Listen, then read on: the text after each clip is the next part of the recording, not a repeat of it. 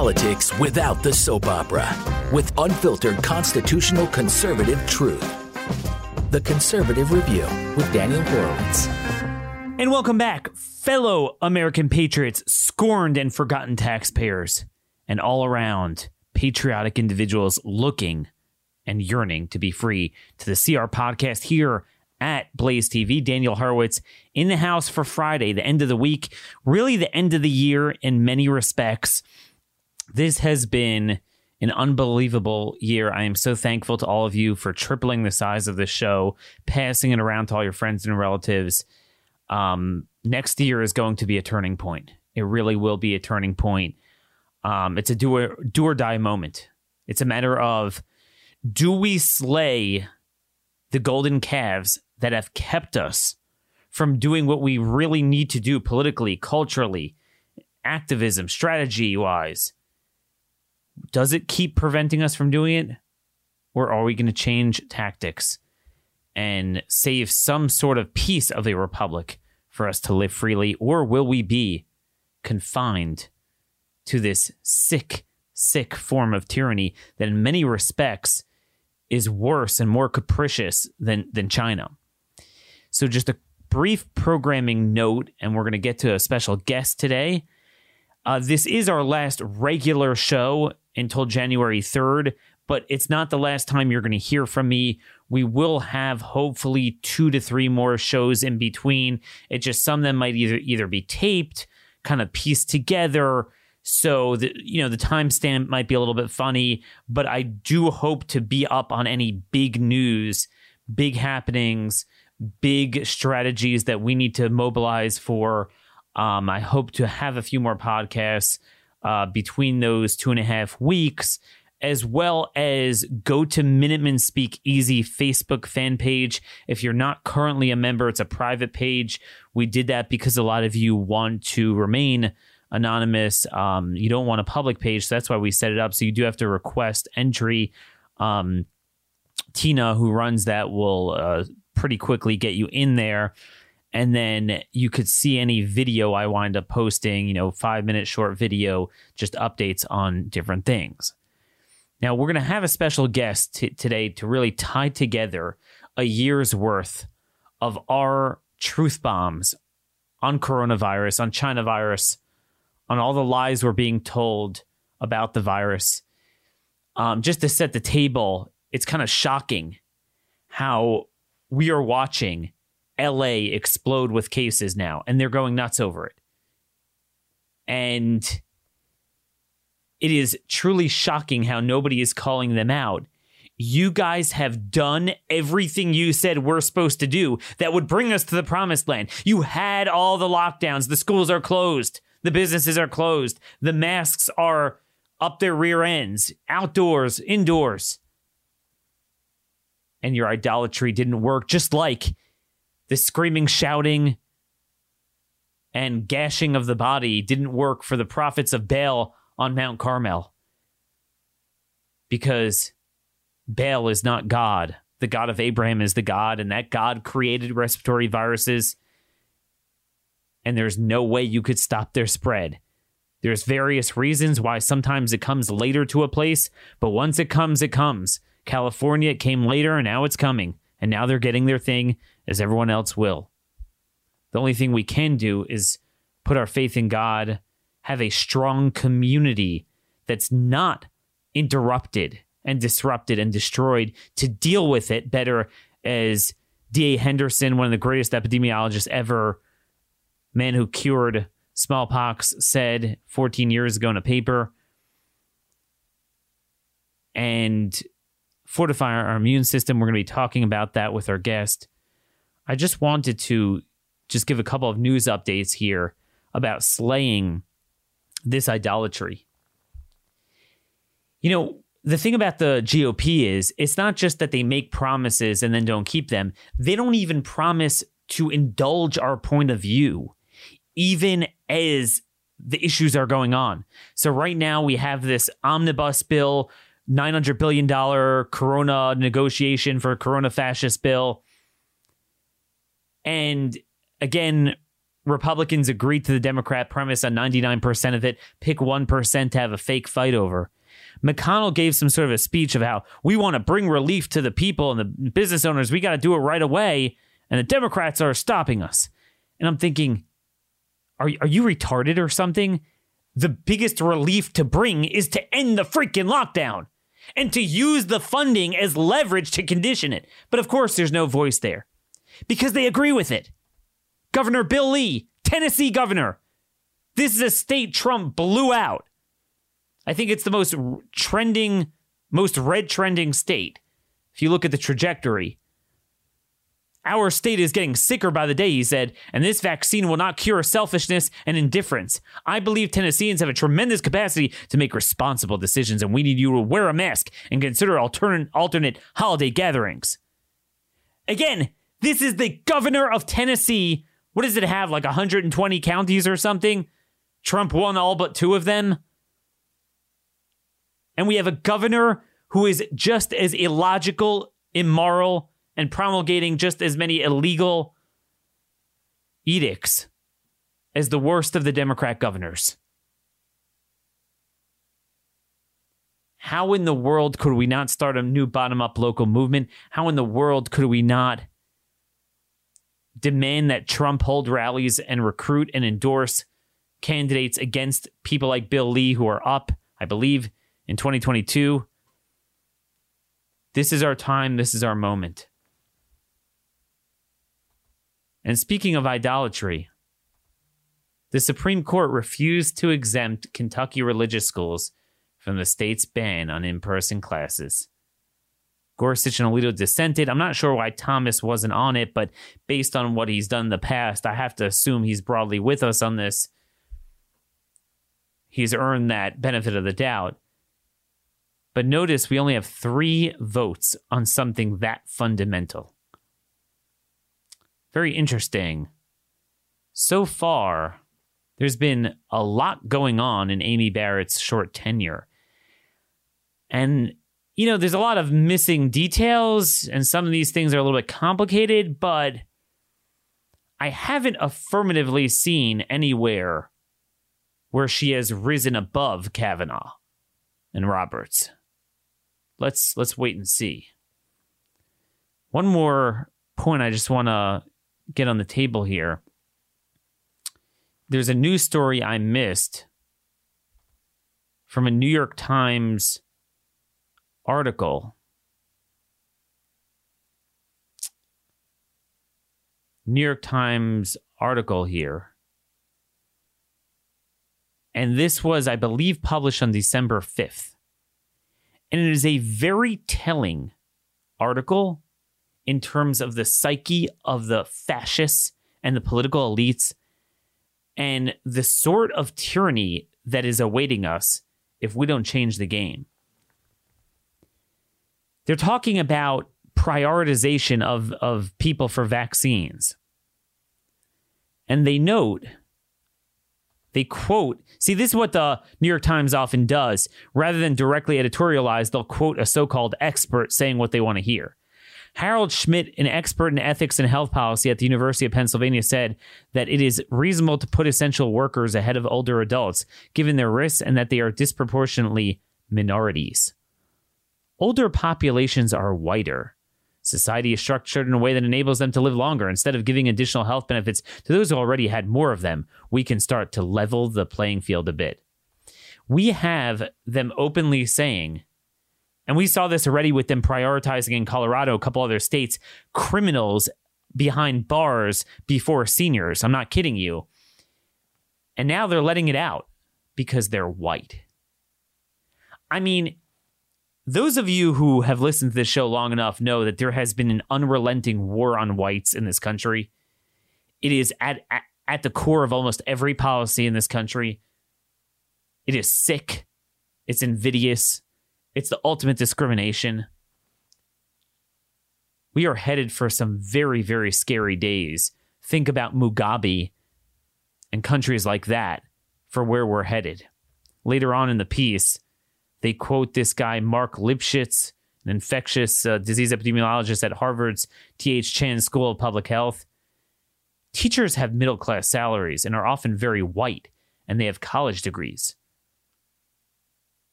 And basically, he's saying that, that they shouldn't get priority treatment with essential workers. Teachers shouldn't. Now, I have other reasons why I think teachers aren't in danger, but that's not the point he's making. They're white. They're white.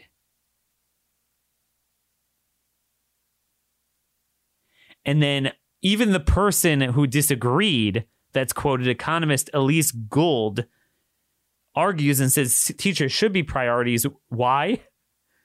Because they teach disproportionately, quote, black and brown students. Again, this is a very sick, sick country we live in. Equality is considered discriminatory, and true discrimination is considered equality. So I just wanted to get that off the table today. Now, I want to get back to the beginning of the show. As I noted, we're going to wrap up this year with a show about the broad, overarching lies, fallacious premises that we are seeing underpinning the lockdowns, the mask mandates, our entire philosophy behind our focus, our obsession, our specific way of treating COVID, the collateral damage, the lack of efficacy to all this, all pain and no gain. I really, it is an honor to introduce today Dr. Rosemary Fernandez Stein. Um, she is someone, by the way, you have to go to her Facebook page. I don't do Facebook much, but um, Tina, who runs our fan page, said to me, Daniel, you got to have her on the show. Her her page is just the clearinghouse of information on the virus. Everything you're saying, Daniel, she's been saying this for months. Um, terrific analytical mind as well as a terrific physician. She and her husband began their own pediatric medical practice, the International Family Clinic in 1999. It's in Burlington, North Carolina. If you're down there, go check it out. I wish I had um, a pediatrician like that. And we're going to discuss that a little bit later. My personal problems finding a doctor that actually understands science and medicine. But Dr. Stein is a highly regarded expert in the field of childhood development. And you're going to see this is very important for our discussion for the time we live in. You could check out her book. Um, it might be a little bit too late to get it as a Christmas present, but certainly worth uh, looking at. Who Needs a Village? It's a mom thing um, by Dr. Stein. She explains how modern parenting has created a generation of children lacking the confidence and skills to succeed in the real world. Dr. Stein, boy, that book is real, real fortuitous. I don't think you could have ever foreseen what we're dealing with today. Oh, thank you so much for that kind introduction, Daniel. I'm, I'm beyond words. I was wondering whose life you were talking about uh, what we just Dave and I just started this practice 20 years ago because we realized that working for somebody else, we wouldn't be have the freedom uh, to be able to touch other people's lives. So this this practice is not only a business, but it's it's more a ministry. And from our little perch, uh, as I like to call it, we've been able to see all sorts of things that we can observe and analyze and bring information to not only our patients, but whoever's willing to listen so that you can make good decisions uh, with the information that I present you guys. Exactly. Now, I hate having guests like you on eight months into an ordeal like this because it's just like a race against the clock. How do I get everything in possible? Let, but let's try to do this methodically. Let, let's start with the here and now um, and work backwards. So you're in central North Carolina. You have a pretty large pediatric clinic. You deal with about 5,000 patients. So you're dealing with a, a pretty large sample size of families that you're in touch with um, medically in that area. Now, we are told that this is the worst epidemic by far in the history of the country, certainly the way we're acting.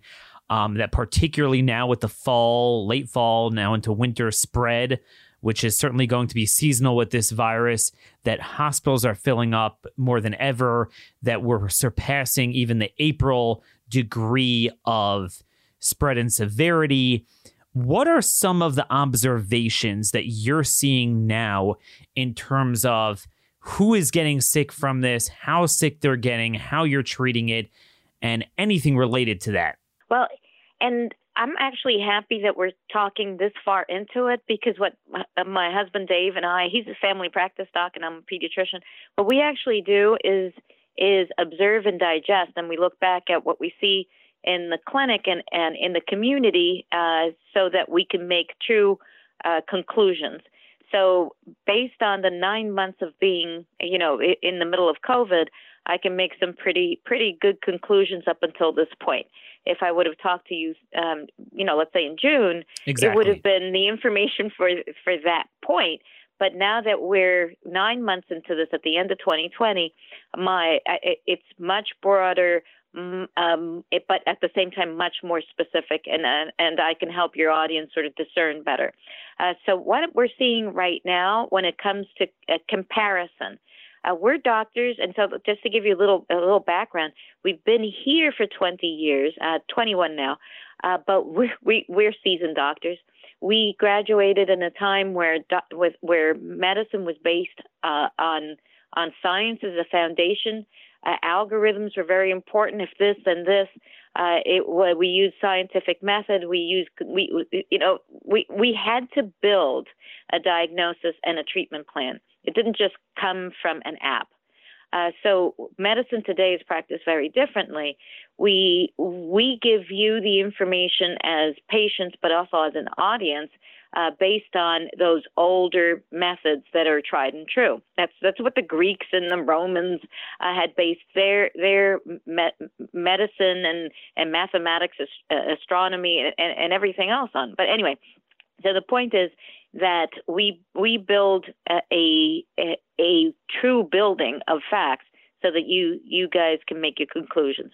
What do what do we see right now? So uh, 25 to 30 years we've been practicing medicine. I graduated medical school in 1988. Uh, Dave graduated medical school in 1989. That's a long time looking at medicine. So, have we ever seen anything like th- this?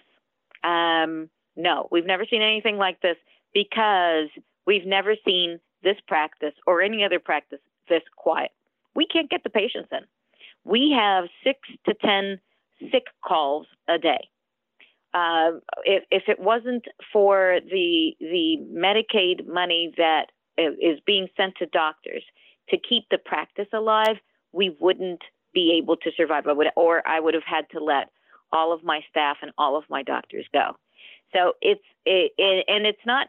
I'm still talking. I, I, yeah.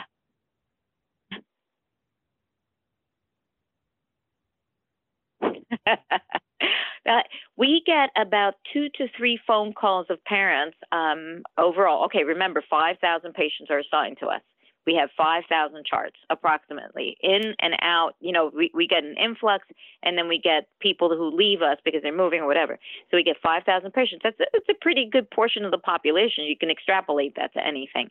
Uh, so we're, your question is so if we have a plague, what's, what's going on? Aren't they calling? Yes, they are.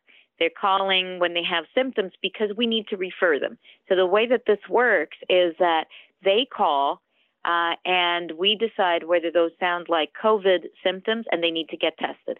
Now, the only reason uh, your audience is going to ask, well, how come she's not seeing them in the office? Well, this disease has been uh, handled like nothing ever before. So if I bring them into the office and I contaminate, let's say I'm going to use that word, contaminate, the office, that means that if somebody else has those symptoms or they they are fearful that they may have it, they need to quarantine for 10 to 14 days. I can I can simply not do that to the and, public. and by symptom we're talking about any fever, any sniff, uh, any respiratory, any gastro, any anything. Anything because uh, COVID is the great simulator. It it can be anything and everything right now. Uh, like we used to talk about HIV. Well, this is this is similar to that. It can it it, it can d- disguise itself as just about any illness.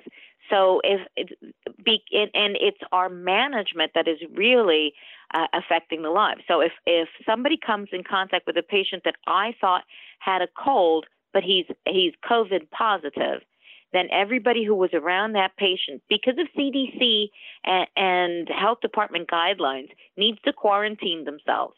including myself as a doctor. I mean, talk about really affecting people's lives. That means that whatever income they have, whatever family uh, they had to visit, going to nursing homes to visit grandma, that comes to a halt. So when I realized this, I said, I have to treat this like no disease. I've been in contact with tuberculosis, leprosy, H1N1. I had the measles. Uh, I had uh, uh, pertussis. I've never had to de- deal with an illness that is managed in such a fashion. Our our problem is not COVID per se; it's COVID management that's really affecting people's lives. So when we hear hear about a healthcare system strained, a lot of it is because it's the personnel, it's and the logistics because of how we're regarding it that this needs to be treated than differently than other pandemic flus were then it's just a logistical nightmare. That's right. It's a logistical nightmare. For example, when we bring a patient into the clinic uh, and he's sick or he's well, it's one at a time. They get called, and they they we want them to stand by themselves uh, at at the check-in area, then be screened, not see any other patients because we don't want them to be con- in contact one with the other. Just think about that and the and the time that we have to spend, and therefore you have to spend in your car waiting for access into the clinic, just so that we keep you safe in case there's a patient that's COVID positive, and we did not expect that. Wow, that that, that and that's that, us. I mean, so, just, so that's with COVID. the hospital or but, everywhere else. Yeah, but my question is, what about other things? And obviously, the symptoms clearly overlap with everything. But you know, I mean, you get you see a lot of kids um, kids typically get ear infections, they get strep throat. How do you deal with that? And why aren't you seeing that? Has that suddenly stopped? That's a great question. Um, I think they're just staying at home more because while we can manage it, they figured out uh, that uh, we can sort of uh, ride through most of the stuff, which um, worries me to an extent because we've had patients that are very, very, very sick and had have had to had uh, emergency treatment because parents are waiting too long. Wow. Uh, but uh, I think that you know coming into the doctor because you have a mild cold uh, has has disappeared. I'm not saying that that's all bad. Sure, sure. Because it, has hopefully given parents a little bit more discernment and ability to to make decisions for themselves. But on the other hand, you we have a lot of parents that are, that are waiting too long. But what we mostly have is patients that just won't come in uh, because they have a checkup uh, or they have a follow up for something important. Because as a society, we've taken away that structure that society needs. So most of us that are listening to this radio show, you have jobs, you have lives that are uh, more more structured. It's, it's just plain old the word. Uh, you have to get up at this time. You have schedules. You have responsibilities to, to that that need to be fulfilled. But about maybe 50, 60 percent of our society in America today just do not have that kind of structure in their own homes where they self structure themselves. They self routine. Uh, so that because of that, as we've taken these walls of structure and routines away from people, they no longer adhere to what society requests of them. They can wake up later and at 8:45 and, and get their kid on the tablet or whatever electronic device for virtual school. They don't have to go into work. They can just do the work in their PJs. And because of that, people are just simply not adhering to to routines and structures and responsibilities. So when a patient has, let's say, a checkup, it's about a 50 50 right now. Even though they have the appointment, we've reminded them the appointment, they confirmed the appointment that that whether they're going to come in or not. Are you so, seeing missed uh, vaccinations? I, uh, yeah, and their vaccines and everything. Yes, exactly. Their vaccines also. So so this is not. I'm not whining. What I'm saying is that this has repercussions way beyond COVID. Uh, in five years, we'll still be reeling from this because you've taken the that backbone from families that otherwise, you know, that's what they're relying on. That somebody else is holding up for them, and that's what that's what a society is. I, I'm going to be strong, and therefore you're going to be a little bit stronger than you would have been. But when everything is like loose walls, then those parents they're somewhat weak because well they were raised in sort of let's let's say weak or not structured homes. Well the wall that i held up for them is not going to be as firm and then we all collapse. This this is going to affect these kids and i already see it. We have probably between 5 and 10 actual psychiatric admissions a month wow. right now. We've never had that among kids. I was going to ask you that because you, you'd be the gatekeeper for that as a pediatrician. You get very involved in mental health, and and you know things have really deteriorated uh, mental health wise among our youth for a while. But but um, when we're seeing, I'm seeing a lot of reports peer reviewed reports, a lot of data that is indisputable. Everyone agrees that this is a problem that you're seeing not just an increase in um, suicide, suicide attempts, obviously drug use, but you're seeing an explosion of suicides from a baseline of near zero of like pre adolescent suicide or suicidal thoughts. So you are you seeing that on the ground? Absolutely. Absolutely. I'd say probably something like a 50 fold to a 100 fold, whereas we were we were seeing you know a few uh, suicide attempts or ideations. Now now we have, like I said, between five and ten admissions for suicidal ideation. That was a rare thing. Uh, just in our clinic. I'm not saying it's a rare thing out there. I'm just saying within our clinic, we probably had two to four uh, a- admissions for suicidal ideation a year. Uh, now we're seeing five to 10 uh, within our 5,000 patients a month.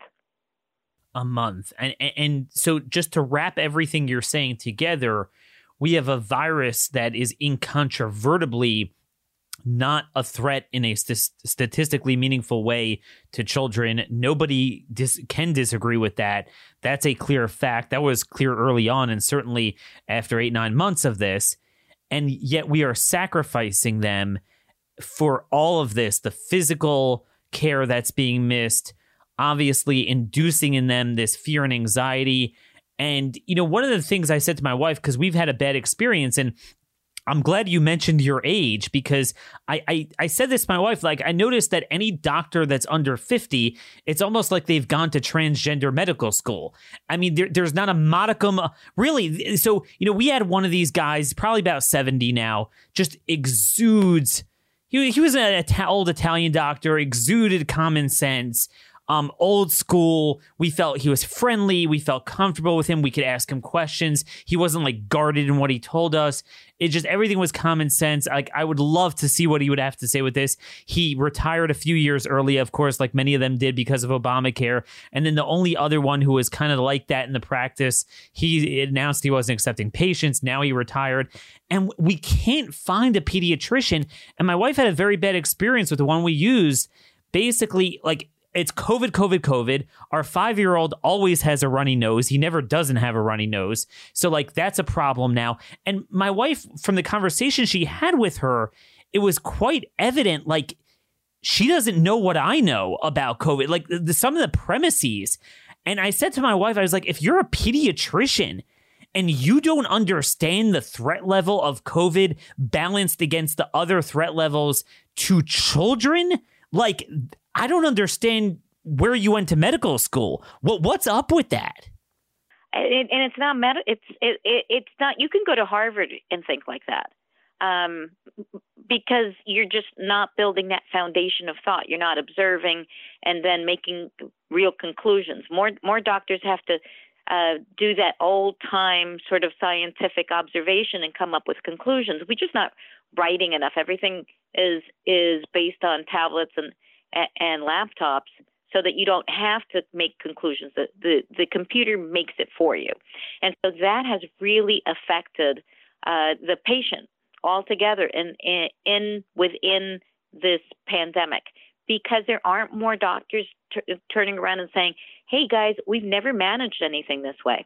It, it, any doctor who really puts their head together and and and looks at the data, how we're managing it, and the outcome should be able to say, we are mismanaging as a medical community we are mismanaging this pandemic not to say ever as sometimes i get i get uh, uh, told that that I'm doing. I'm not saying this pandemic doesn't doesn't exist or that this illness doesn't exist. What I am saying is that we are broadly and, and, and hugely mismanaging it. Yes. We and, and because of that, we're creating many more problems with the management of it than the illness itself. We still have to take care of ourselves, wash our hands, uh, keep ourselves. Uh, I wouldn't say social distance because part of the problem that we're having right now is is because of this social distance. Social conditioning. But, yeah, social conditioning. Uh, but, but, you have to be more precise who, what, where, when. In other words, like with children, you wrote a whole book on childhood development. And what I wanted to get from you is like, you know, people think this stuff is pain free. And like, well, what does it hurt to, you know, keep away and wear a mask? And, and I and I really want to introduce the mask to this discussion. And what I keep telling people is let's just put aside the physical questions of, you know, having kids in school for seven hours with a cloth on their nose and their mouth and, you know, questions of spreading bacteria, questions of the microfibers getting in your lungs and all sorts of things we could talk about. But just from a psychological standpoint, what does that do to rear a kid on what you think is a new normal of looking like you're in, in, in some sort of like horror movie where everyone's dressed in a hazmat suit? That in itself what does it do to their development? And and let me just introduce one more thing before i get your answer to this. Let's take it back not to my five eight and ten year old but i have uh, an eight month old baby girl and i was thinking man, she would have never seen a human being normally. Now, I'm not going to say scientifically I could prove this is the case because it's just anecdotal, but she seems to have developed stranger anxiety earlier than I ever remember. It was like at six months. And, and, you know, my wife has been in the store and people have commented, you know, they try to like go up to the baby and whatever. Man, she's real serious. And my wife's like, no, it's the stinking mask. I mean, she can't see facial expressions isn't it true that this stuff that we're doing to kids, aside from keeping them out of school, but more the intangible of the social distancing and then the masking, what sort of damage does that do long term in term, terms of childhood development? That's those are really great questions. So, uh, first of all, uh, I come to the conclusion that um, masking is not effect- an effective way to stop this virus because the you you we mask up and the the um, pandemic numbers continue to increase. Yep. Uh, we become. I just more talked about L.A. absolutely. I mean, you get. How about Hawaii? Everybody was masked up. It's an island. how how did how did uh, COVID? How was COVID introduced in Hawaii? Uh, and everybody was masked. I mean, the the, the, and the numbers are out there. You can you can um, plot uh, masking and numbers going up, and it has nothing. It correlates not at all from what I've seen. So first of all, and we've never used. Let, let me go back to that one because I can say this. But I can say say this historically. We've never used masks in this way. Maybe in the in in the early 1900s when we, we were basing our treatment on something called humors, uh, which was something that sort of floated through the air uh, that that could make people sick. Uh, but before we dis- uh, and that was before we discovered, you know, viruses and bacteria and growth and, and propagation and incubation and all that. Uh, but uh, in modern medicine, we've never used masks in such a way. Now, if a patient is sick and it's a kid especially, and he's coughing and he has a fever, I, you know, he might mask for t- five or ten minutes, and I yes. might mask for five or ten minutes while we're in the room. So in case he sneezes, so I'm um, I'm not a receptacle. He's not a receptacle exactly. of viruses shooting the the virus or the bacteria my way. That is that has been historically the way that masks have been used yeah. to stop illnesses. Other than that, the only way that we've ever used masks is in a, a an aseptic uh, uh, uh, environment like a surgery or a procedure, so that the the area uh, is sterile we we wash, uh, we sterilize ourselves from top to bottom, so that we're sure that we're not exuding bacteria that would harm the patient. Uh, and and and then we, you know, you you gown up, and everything is sterile. Uh, and part of that is also so that when when uh, you are operating or have a procedure on the patient so that your eyes are covered, your mouth is covered in case any of his bodily fluids should come towards you.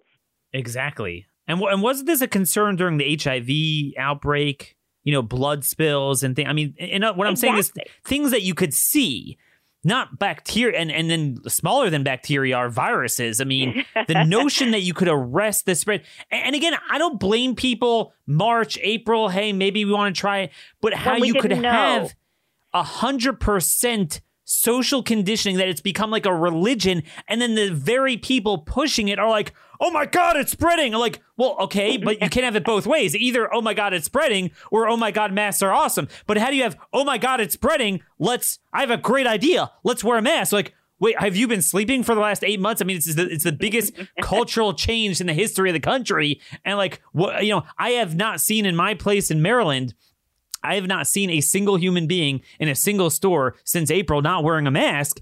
And um, they're yelping about the spread and it's still going up. And that's the way it is everywhere that you go. I mean, I traveled to Florida to visit an elderly aunt just a few weeks ago, and that's one of the states that's not locked down. And they they are not requiring masks uh, in in public places. You know what? Ninety five percent of people are still wearing masks. Yes, and, and, and they have probably lower uh, death rates uh, than than the rest of us who are required to mask up everywhere that we go. So the numbers are just not there. But getting to your to your because I want to think of that as a background. Okay, sure. the numbers are really not there with the masking or not masking.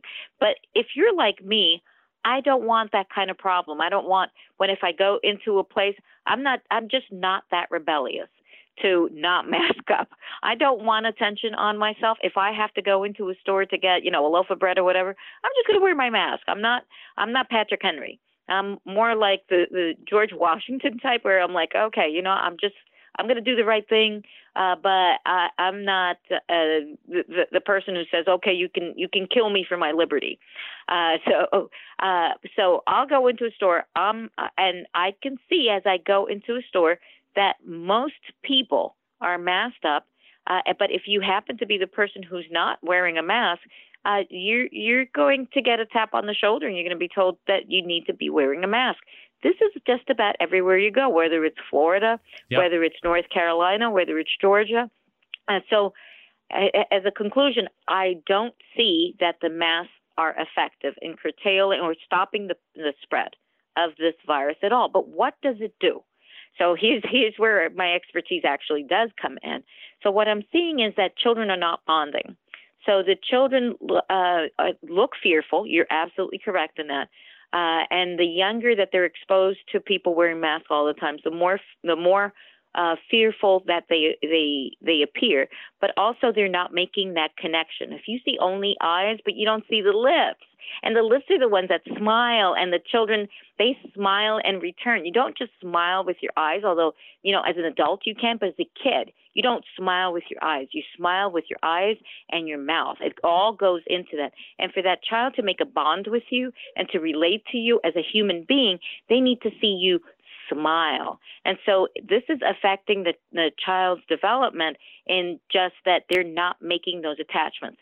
So your your your kids are going to have uh, the social awkwardness where they don't know what's up with that person that I don't know. So they're going to be much more, uh, th- those that make friends are just not going to be fearful at all. Fearfulness uh, and and uh, realizing that that stranger, uh, there there might be something wrong with them, uh, is a good thing, not necessarily a bad thing. But at the same time, you have to have socialization skills where okay that's a stranger but he looks like he's good and mom doesn't look uncomfortable uh, so i should feel comfortable uh, that isn't occurring either and then the children are not bonding between each other because when you go to school and you're all masked up uh, first of all you can't understand each other so i can't even imagine what the what what the speech uh, delays are going to be Oh uh, starting in a few years but their socialization skills are going to be completely different uh, because uh, they're not being able to relate to each other, to bond with each other, to understand each other.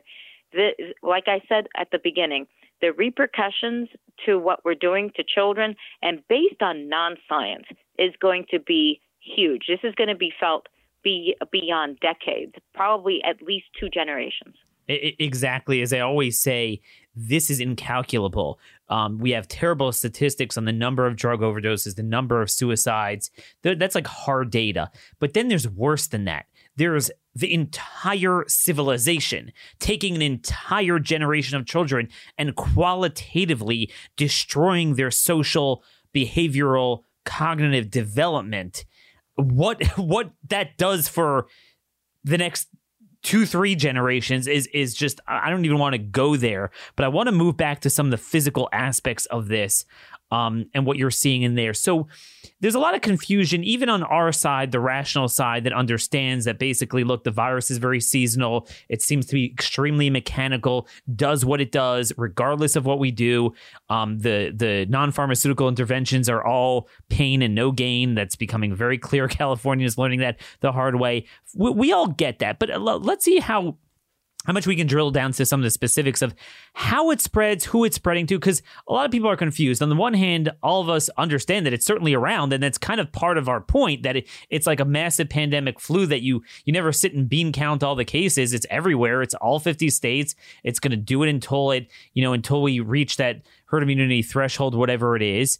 But then on the same you know plane, we're seeing with the C the CT cycles of the PCR tests that a lot of them are bogus or nebulous cases or trace cases. Um, so, how much of this spread is real? How much of it is fake? What's with the hospital numbers that you're seeing? You know, they're you know they would have you believe this is the worst run on hospitals we've had in our history by far. What are you seeing again in terms of the spread, the severity? Who gets it? What are you What are you seeing? Uh, that the and those are all. Uh, my mind is reeling, thinking of. Okay, There's a lot how, going how, on how there. Yeah. You, yeah. How do I give you all of this information? And I want to make sure that I touch back on. Let's compare this to H1N1 2008 2009 because that's really important for your audience to get the the background on what is a true pandemic, the the the classic. I, I don't want to say true. What does a classic pandemic look like? What's its management, and how does it go through? And and and what are the consequences? Uh, and what do you see in herd immunity and and, and just overall um, immunizations and all that? Okay, but to answer answer your question, so uh, spread. It's a very unusual spread. Uh, I'm not seeing the classic type of spread from the flu. I'm seeing exactly. You sent me some data about the home. I I think that that the, the spread is the highest in homes. I think that that that uh, study is right on point. It's mostly in the home uh, or in the workplace. If, if let's say it's a factory or or a food plant or something like that, I'm seeing a lot of spread uh, within within uh, th- those uh, mediums, let's say, uh, because because and I can say that because of, of, the population of patients that I see. Most of the the spread that I have had in the in the clinic um, uh, with the patients has been within the home. Uh, it's it somebody brings it in sometimes from work or that they hung out with somebody for a, a let let's say hours on end. They come back into their home and maybe two uh, to three, and it's it's arbitrary. It's like uh, the the kid might have been uh, even sleeping in the same bed with mom, uh, and uh, yep. the the kid doesn't get it, and the the mom did get it, and then the uncle who who really doesn't associate with them uh, gets it. It this is so arbitrary that yeah. I have not seen this kind of propagation yes. of illness ever before. But I do see that you just have much higher risk within the home uh, than anywhere else. Number two place would be sort of your, your workplace. Uh, so that uh, if you work in a place like a factory or, or a place where you're in close quarters, you have an increase in the possibility uh, of transmission of, of the virus. Uh, but I do also want to touch on uh, we're really fearful about something that I see that most uh, adults, uh, 60, uh, even 70 and below, uh, get sick and they recuperate fully. Up until this point, I can't tell you what you're going to do in 20 years if well, you're going to grow. What, what are you seeing them getting? Like flu-like symptoms? I mean, it seems to kind of change in terms of what it does. It does. It does. It, and it was much scarier. I don't know if we're seeing a, a mutation, a different strain. I, uh, my conclusion would be uh, that it's probably a different strain. We're just not getting enough information to understand the genetics uh, of COVID right now. Uh, and when I say that, I mean the the the, the actual biological uh, uh, makeup of the virus. but it does seem like this is a different strain than what we saw back in March, April, and May. Uh, we're not seeing the shortness of breath. We're not seeing uh, the respiratory compromise that we saw. So, right now, what we're seeing uh, is fever, malaise, which just means that you just feel sick, uh, just tired, fatigued. Uh, you don't want to do anything, and a terrible headache uh, the the we call this pathognomonic. Pathognomonic means you don't see this in anything else.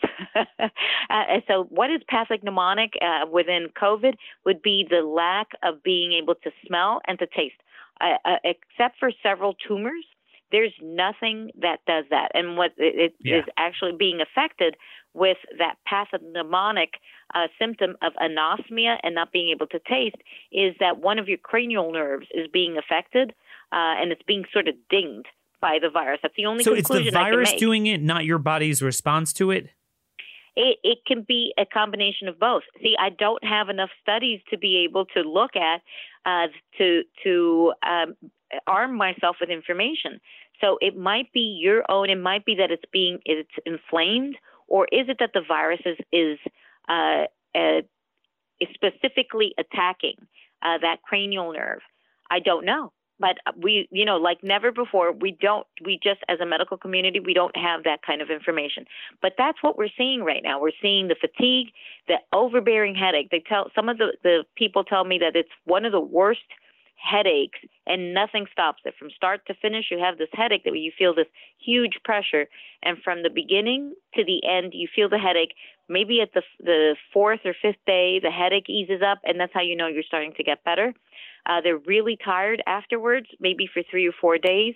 But the people who have had it, they all tell me, but I recuperated within a week. I was better. I was I was pretty close to back to normal at this point.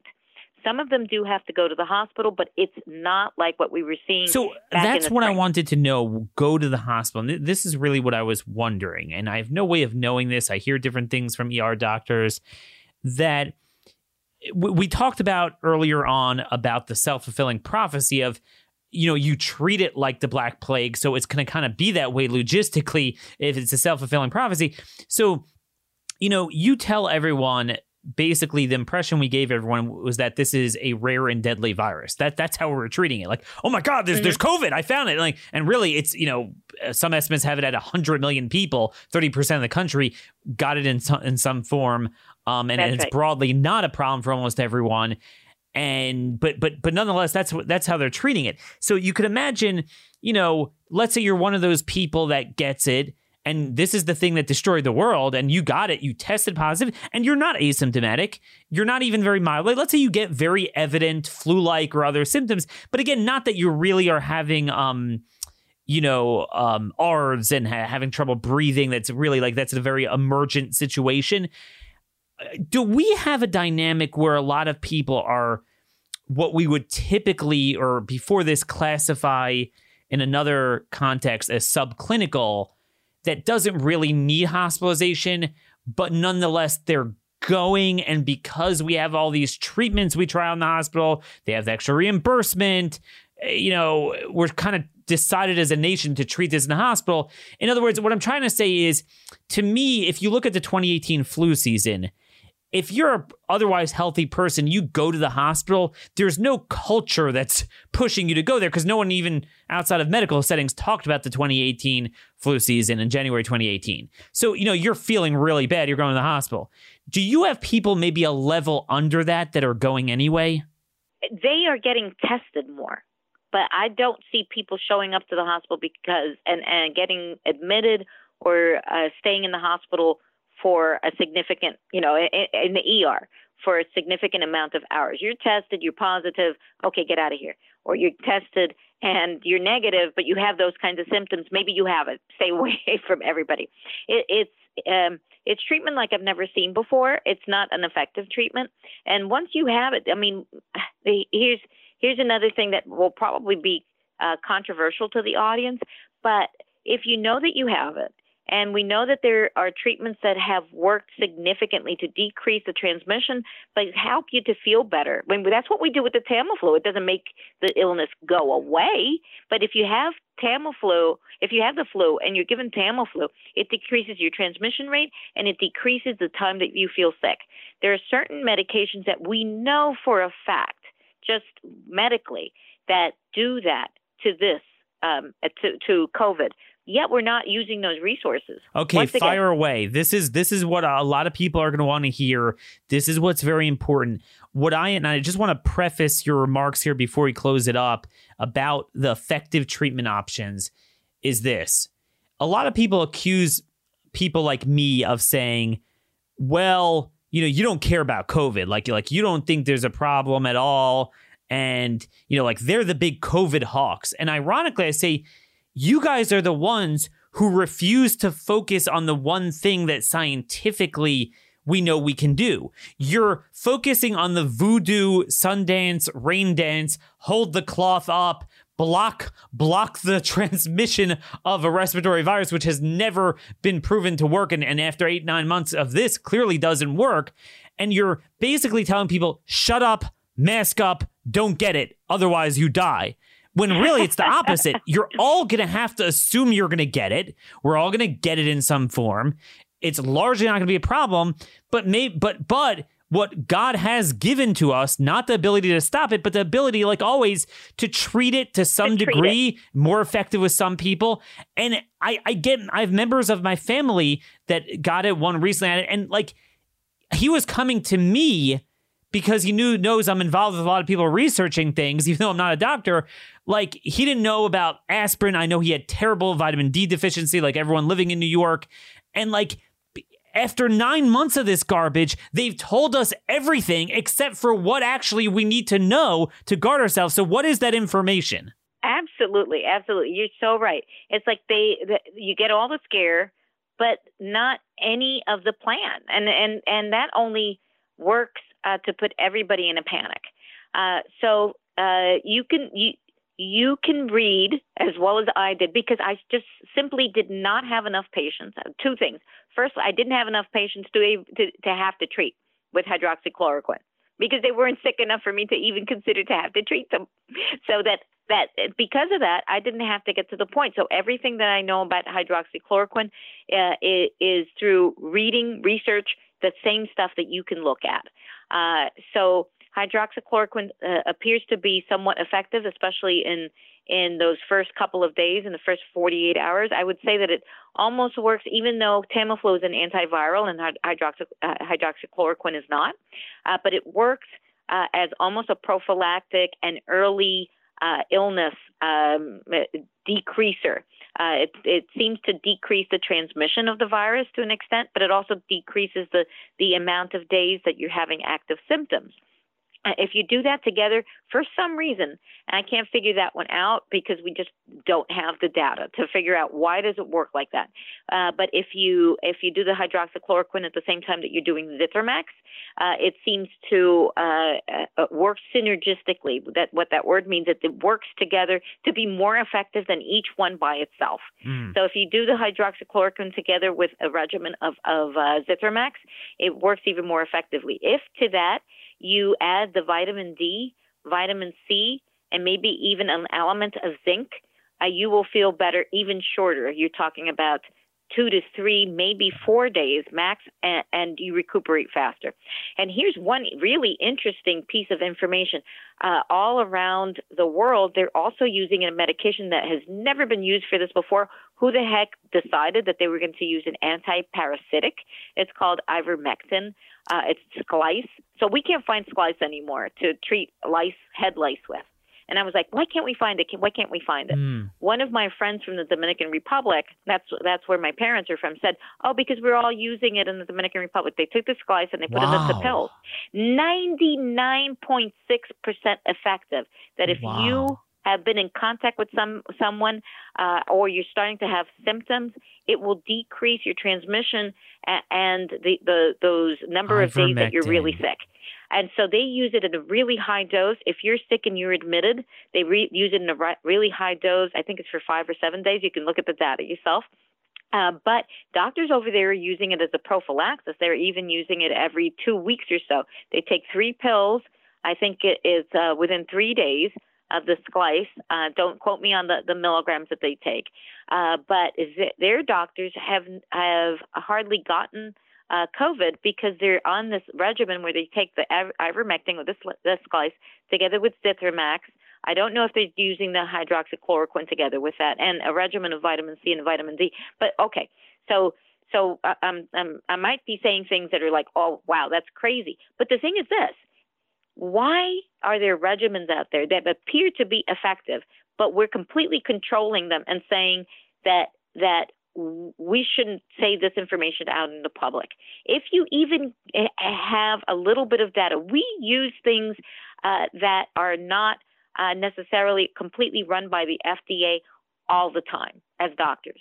And then we say, okay, that's off label, but we know it's working. Yes. Uh, and and especially for a disease like this, this is this was thought to be life and death, and to an extent, it's at least uh, morbidity and being really sick and not.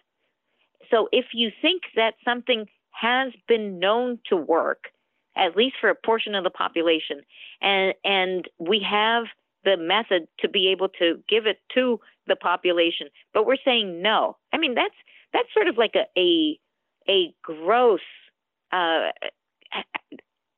I don't even know what to call it. That's almost not not quite to genocide, uh, but it, it, it becomes yep. kind of close to that because you know that that might help, but we we are stopping the population both from being able to have access and actually saying no, those are bad for you. Well, I, I don't understand why why as a medical community we're all uh, all submitting ourselves to this. It's wear a mask, and it's just mentally ill because everyone is, and they're getting it anyway. And this this is the this is the crying shame of it all. Like, at least if you're going to be a COVID hawk and there's nothing else in the world but COVID, we're going to destroy every other medical care, mental health care, the economy, society, education, you name it. COVID, COVID, COVID, at least be obsessive about proactively treating it. And this is the big testimony that went viral in Ron Johnson's committee, Senate Homeland Security Committee. I for, I'm forgetting the name of the doctor. He um talked about ivermectin and you know the fact that it's not being pushed. But are there barriers? So could a doctor like yourself prescribe it? We I can't find it anymore. I cannot find, I cannot prescribe hydroxychloroquine without going through 10 different barriers. So that stopped me from being able to prescribe it anyway, even if I had had the patient that was sick enough uh, at a pediatric age to give it to him. Uh, I, I can't find it. I can't prescribe it because the, the uh, our, my medical board won't let me. My, I can't find it at the pharmacies. Uh, but the Sklice is the same thing. I can't treat lice with Sklice anymore because it's been dedicated to something else. It, I, I, guess all of uh, our our uh, you know production of Sklice has gone overseas, where it's being used on a daily basis. Now, to to to to um, give you the, the, the information from what I'm seeing from from the ground from tropical countries. So instead of putting so much money into uh, giving a, pay, a check to each each and every family overseas, what they're doing is you have a box, and that box is your your uh, treatment plan for COVID. So in it comes Sklice. Uh, I'm not sure if hydroxychloroquine, uh, Zithromax, vitamin D, uh, and it gives you a, a regimen of how you take these medications. So uh, the family has a box of this. That's wow. where they put their inform their their funds into this, and the family gets that. And then if you use it already and you or, or you maybe you misuse it or you give it away, you can request another box. And so that's where their funds. How can it be that these these what we would call uh, backwards countries. countries. Yeah, yeah. We're, we're the ones who are country. backwards. It's it's unbelievable how, and, and, you know why they're not doing this because there's one word that's empowerment rather than control and tyranny and fear and panic and sowing resentment between fellow men. You have something that look, it's not hundred percent for all people, and I think we all agree that those with that are very old with the comorbidities. I mean, the ones that are within a few months of dying, or maybe this, you know, retroactively was their time to die. Those are mainly the people that die. But I think we all agree that there is a tranche under that of people that wind up landing in the hospital. They have a rough go at it. They wind up surviving if they're not one of those people. But, you know, it's a rough go at it. And if we've spent trillions of dollars as a nation to deal with it and obsess with it and research it, we should have the information to give to people. Maybe not a hundred percent panacea for every last person, but if we see things like ivermectin and then hydroxychloroquine and even just the preemptively taking zinc and vitamin C and vitamin D, which a lot of people still are unaware of, or maybe they're aware of it, but the government hasn't pushed it as much as they've pushed masks. So the message hasn't permeated. And like, cause I've seen this from relatives. It's like, I know plenty of people who've had a rough go at it. Um, and again, never scared of dying from it, but you know, it was, it was a rough flu. Um, unlike most people I know that most people really don't get much of anything, but some people do get that. It's pretty random. They get it pretty bad. And it's like, they're caught holding the bag. The doctors don't really tell them anything, and they're wondering, okay, do what's the trigger? Do I go to the hospital at this point?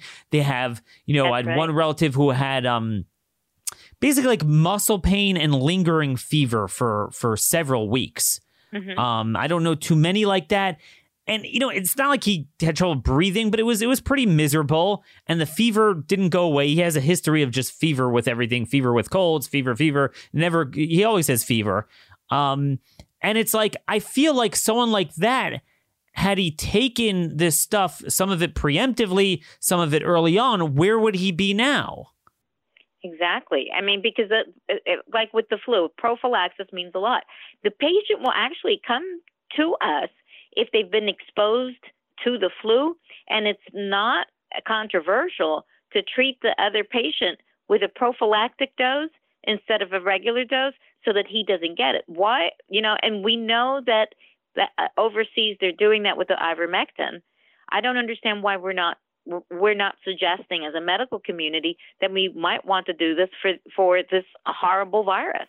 Well, I, I know why, but um, Well, I, I, that- mean, yeah, yeah, I mean, I, it, it say doesn't that fit I the yeah, agenda. I, I don't know. I don't understand how you would sacrifice millions of lives.